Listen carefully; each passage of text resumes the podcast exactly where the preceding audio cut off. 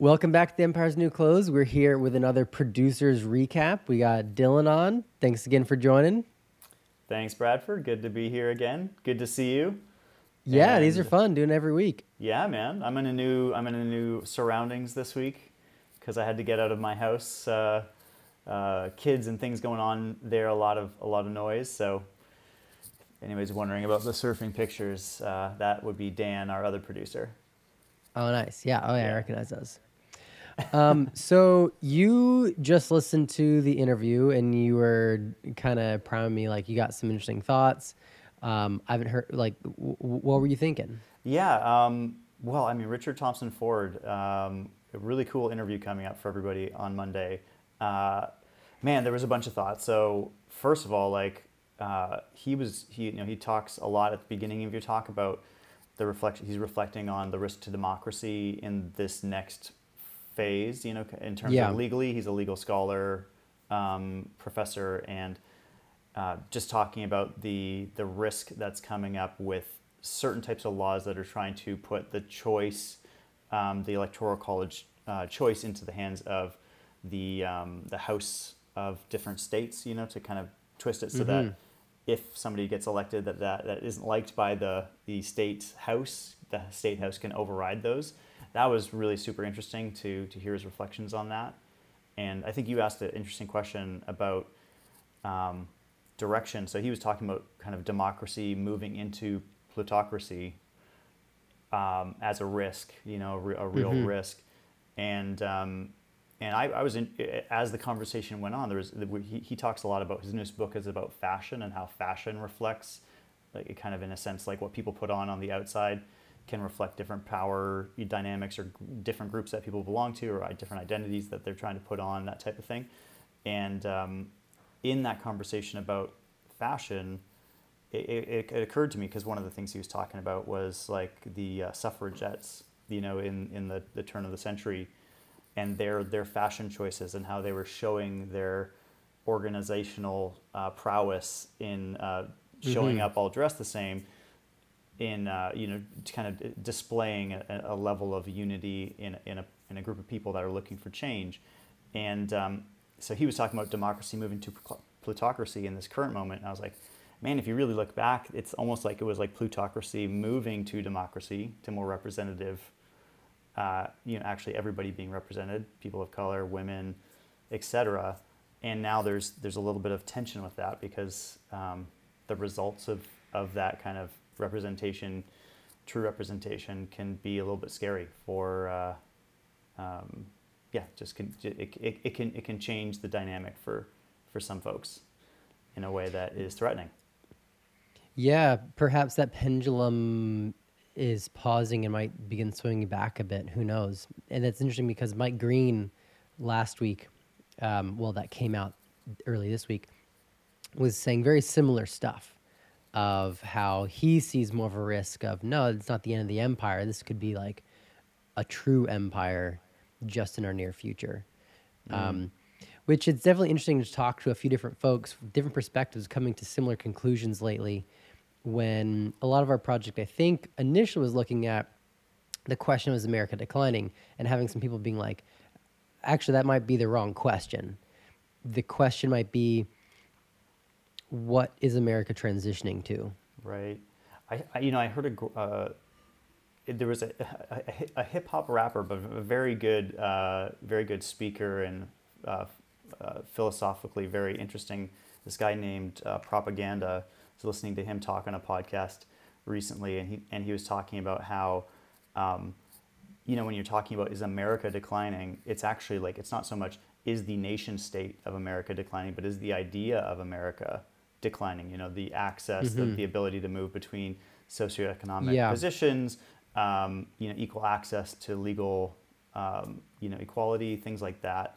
And it actually made me think quite a bit about, sometimes I wonder about the emotional reaction in people to ideas like, you know, even in debating, there's lots of good discussion that can be had about ideas like critical theory, and these types of things are really floating around, very hot button issues right now. And there's lots of, I think, legitimate critiques, to be honest myself, of some of those frameworks. But some of the emotional reaction to those frameworks, I don't think has to do with the kind of the psychological or like the actual like frameworks themselves. It's more about the introduction of this idea that that you're not 100% the only person who's forming your future, or you're like, it's not like, it's the challenge to the American idea that you yourself completely have fully earned your place wherever you are. You fully earned it and you fully deserve it.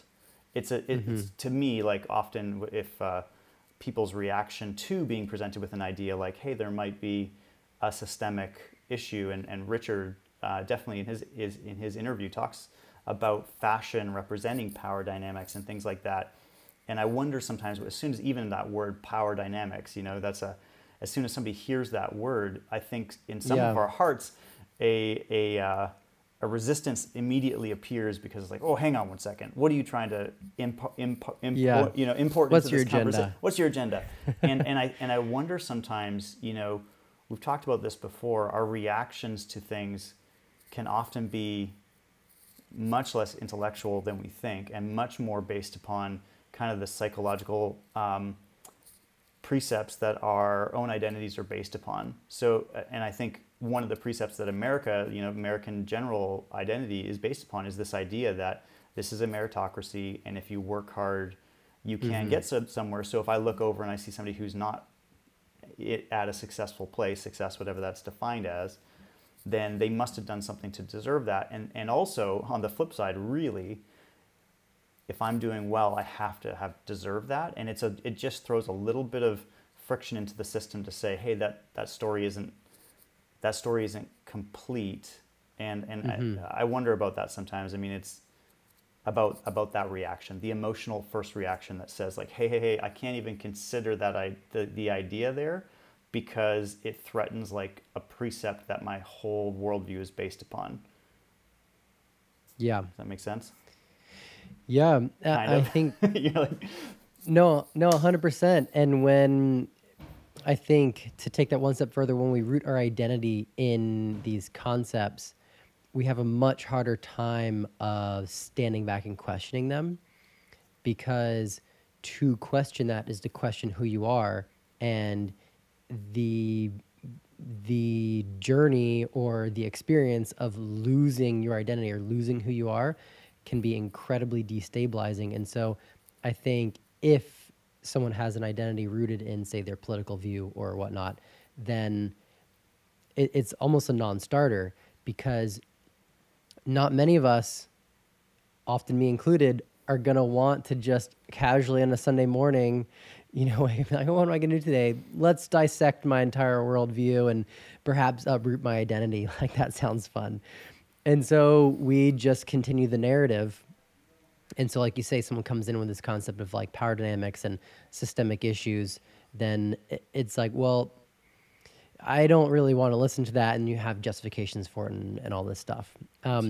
I think, and of course, so these things cut both ways too, right? There isn't like, it's not like this is a problem on one side. I think we all have to look at ourselves and say, I'm walking down the street mostly with one eye closed to the things that I have an issue with, and eyes wide open towards the issues other people have, and it really does take it takes something to be willing to engage in a conversation and look at something, and it takes an emotion. It's not just an intellectual, but an emotional or like a deeper engagement, which is one of the things David French talked actually about, being in relationship with people who are very different, but being able to connect on a human level. Yeah. Sorry, Bradford, well, I think I took us off slightly there.